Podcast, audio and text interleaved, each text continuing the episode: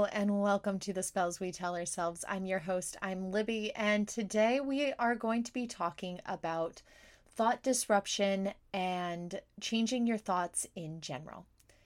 So, I'm sure if any of you are like me, then maybe you notice how your brain gets stuck into patterns, and especially it's those little what ifs.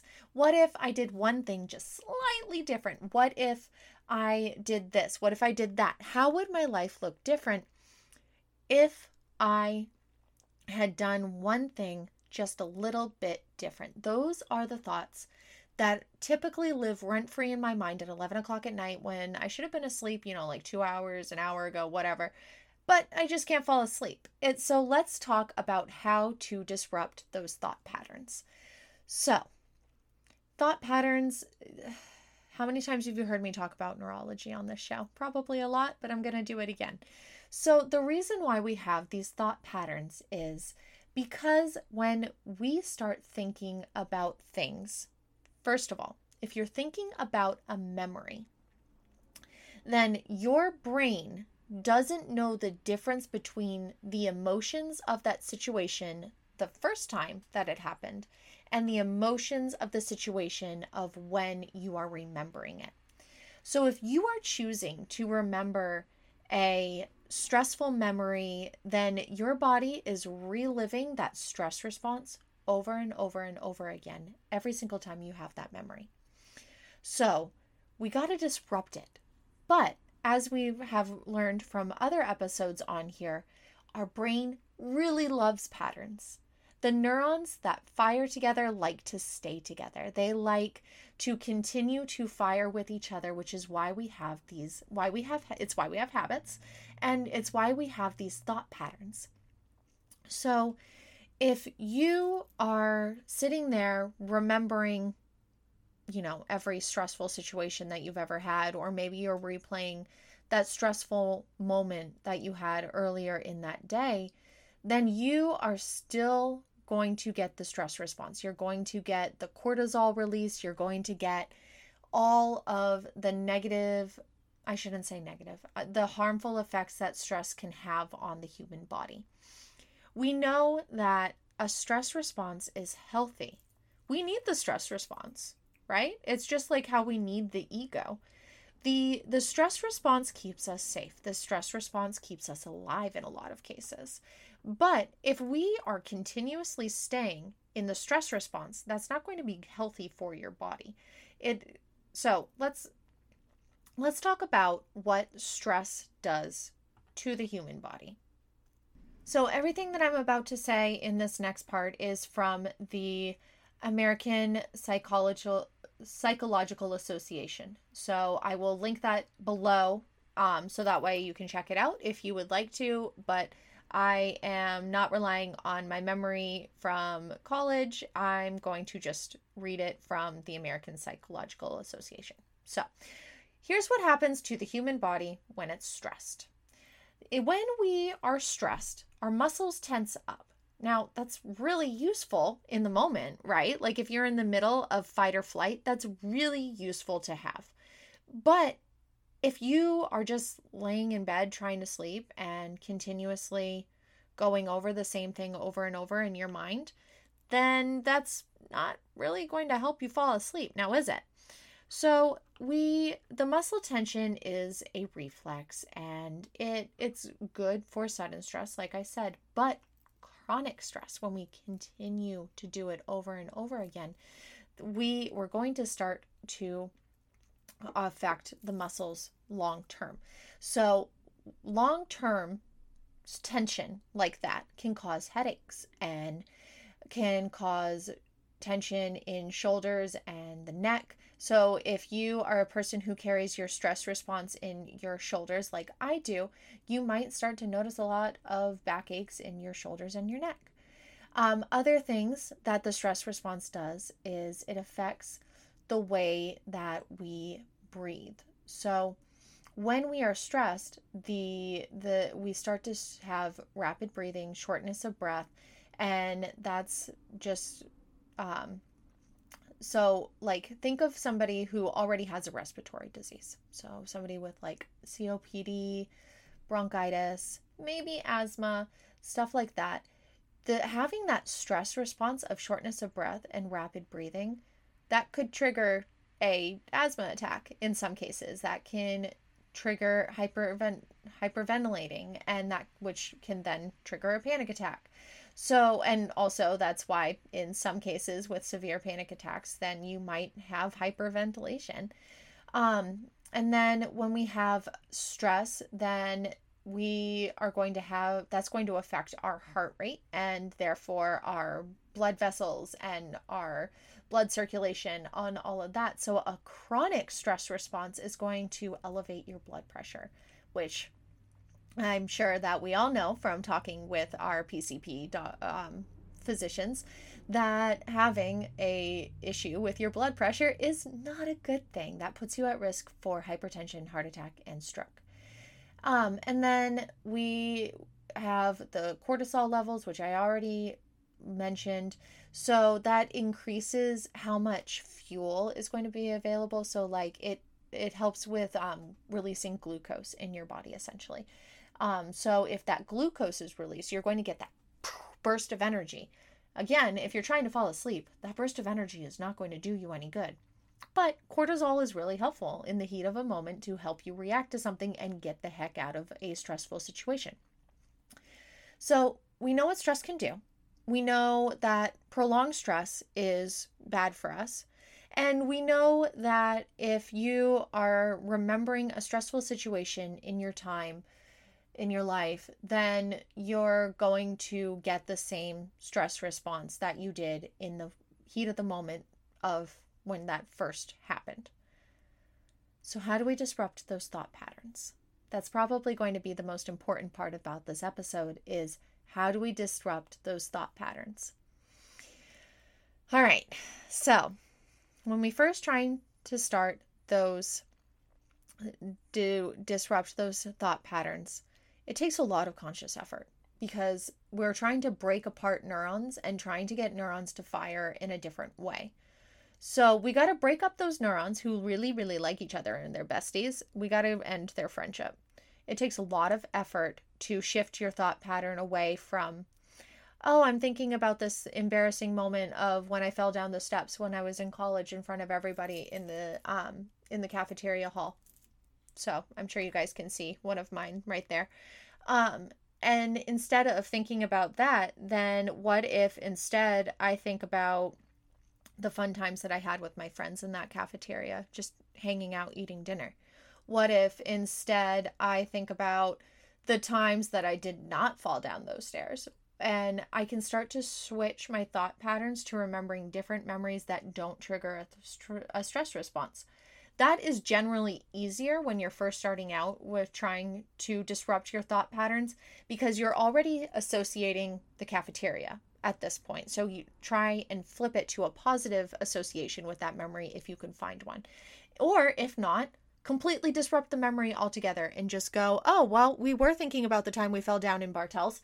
But now, instead of that, I'm going to think about how earlier today I was out in my garden and that brought me a lot of peace and joy. And that can, that's a big switch. And sometimes that big switch is harder for when you're first starting out with this practice. Um, another option that we have here is shadow work. What about slipping and falling in Bartels makes me so anxious. Was it the all eyes on me and I wasn't as outgoing as I am now at that time period? Was it the pain that happened from when I fell on the stairs? Like, what about this is it? So, starting to look at it from a shadow work perspective of why is this affecting me in this way? That why is so, so important and then we can also start to think about things that happened after the event. So, slipping and falling in Bartels, um, then I can think about the cute boy who helped me up, right? And I can think about how my friends were kind and after eh, you know before they started laughing they were asking if i was okay making sure everything was good and then you know we joked around about it and now it's just a joke in my friend group and it's fine because I was okay. Um, and then we can start to apply this for maybe the the what if piece of things of when we have those moments in our lives that we are reliving of oh well what would have happened if i had just done one thing slightly differently. Well i got news for you guys. Doing overthinking that moment in your life isn't going to change anything because what could have been isn't. Period. Full stop. What could have been isn't what happened. And as much as I think sometimes we want the ability to go back in time, going back in time may not even change anything. That could, that what if moment that you are continuously reliving could be a fixed point in your mind where it was meant to happen that way. Because realistically, all the things that we have had happen to us in our lives have brought us to the point where we are today. Whether for better or for worse, that every moment has been a teaching lesson in some way for us, for our souls, for healing from our past life, for like whatever. There's a whole list of things that it could have been. So, if we are sitting there dwelling on, well, oh, what if I had said this instead? What if I had said something just slightly funnier? What if I had been just a little wittier? Like, dwelling on that isn't going to do us any good. And keeping ourselves in that moment is going to prevent us from living presently in our lives. If we are continuously stuck in the past, then we are going to miss out on the now. And then before we know it, it's just going to pass us by. So let's disrupt those thought patterns. And unfortunately, in the cases of where you're struggling with the what ifs, that is one of those moments where you are going to want to pull yourself completely out of the memory and think about something else. I think that just by saying, oh, yeah, just clear your mind, take a deep breath, and let it go, that's not really accessible for a lot of people. That's not accessible for me, if I'm being honest. I am not a person who can just empty out my brain um i i think that sometimes there is a constant inner monologue in my brain and it just it is what it is so switching the memory completely is something that has helped me so instead of thinking about those what if moments again going oh nope we're not thinking about that because thinking about it and pretending isn't going to change anything. So let's think about the time in the garden earlier today. Let's think about splashing in the puddles with my 3 year old like let's think about something that did actually happen that isn't going to trigger my stress response and trigger my emotions in a harmful way right before bed. So, if we are thinking about the way that we can disrupt those emotions, again, it takes a lot of conscious effort at first. And eventually, once you get into the shadow work of it all, of why am I constantly wondering what could have been if I had done something different in this moment in time? What what about my life do I not like from even though all of this has happened? Like it realistically, if we were all to go back in time, if every person got one time where you could go back to any point in your life and you could change whatever you wanted, you could do one thing differently. Would you actually do it? So I'm going to be honest with you guys, I don't think I would because I I even though there has been plenty of struggle in my life and there are things that sometimes I do think about a lot, I wouldn't actually change anything in my life because the way everything turned out has been pretty cool. And the more and more that I focus on being present and I focus on looking around at my life and looking at my life for what it is, the more and more cool stuff I see. So let's all take this time to agree that we're going to remember what could have been isn't, and we're going to disrupt our thought patterns so that way we can have a healthier brain and have less stress response. Another way that I found helpful to disrupt negative thought patterns is to journal about it. Track what you're being track what is being said. Like actually write down if you have that memory come up and it's one of those memories that comes up over and over and over again, write it down. Write it all out. Every detail about the memory as you can. And start to look at it from the perspective of okay, well, this memory keeps on coming up. What can I learn about this? What can I learn from remembering this situation? And you can start to see just by having it written down in paper what is actually going on with it. Sometimes we get so bogged down when we overthink about things that we miss out on the lesson altogether. Um, another way that I have done is, uh, I'm sure you guys all expected me to talk about this, is tarot. I have used my tarot cards to ask questions like what about this memory is helpful for me? What does it teach me? What can I do to accept this memory? What can I do to work with this memory? So, again, using tarot as kind of a shadow work tool in that sense can be very helpful for disrupting these thought patterns that are going to be harmful for us over time. Um, we don't want to completely stop thoughts. We don't want to like just get so caught up in thoughts of, oh, I'm never going to think relive my memories ever again. That's not mindfulness. What we want to do is to look at it for what it is and see if there's a lesson there. And then we can switch the memory again to something that would be a little bit more positive, something that's not going to trigger trigger your cortisol release and actually allow you to get some rest. And I think that if we are able to journal and do the shadow work of it all, then we can start to accept our memories, accept our brains. And it's something that's really helped me. And it's something I do with my clients too, as well, when it comes to mindset coaching, as I'm sure you guys have already gotten sick of me talking about how I'm a mindset coach and I often do shadow work with my clients as a way to help with improving mindset and doing a mindset shift. Um, so I am open for business and I am taking on clients. I have a couple of slots for July if anybody is interested in that. Um, and then I also have my Discord community that is going on. You can shoot me a DM if that is something that you are interested in joining. Your first month is free, and then it is a paid subscription service, but it also includes coaching with me. So, gives you a little bit at more access.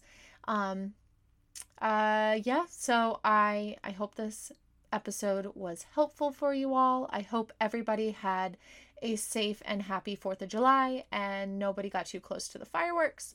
Um, I hope that everybody had a good full moon in Capricorn, and I hope you all are recovering from that emotional turmoil. Um, and I hope that I will talk to you again next week. So, for now, I guess please rate, review, and subscribe to this podcast wherever you are listening. That would be really helpful. Um, if you are interested in connecting with me further, you can find me and this podcast on Instagram at the spells we tell ourselves or Yogini Witch Libby.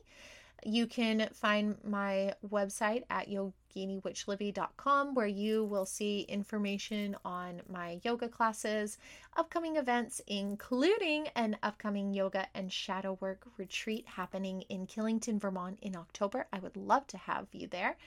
And I am also on YouTube. The tarot inspired yoga flows are all up for free on YouTube, or the tarot inspired meditations are a subscription portal on my website that you can um, hop into whenever you are ready. Thanks for listening, everyone. Bye bye. The cover art for this episode was done by me, Elizabeth Duffy, and the intro music is Dream World by Starfury.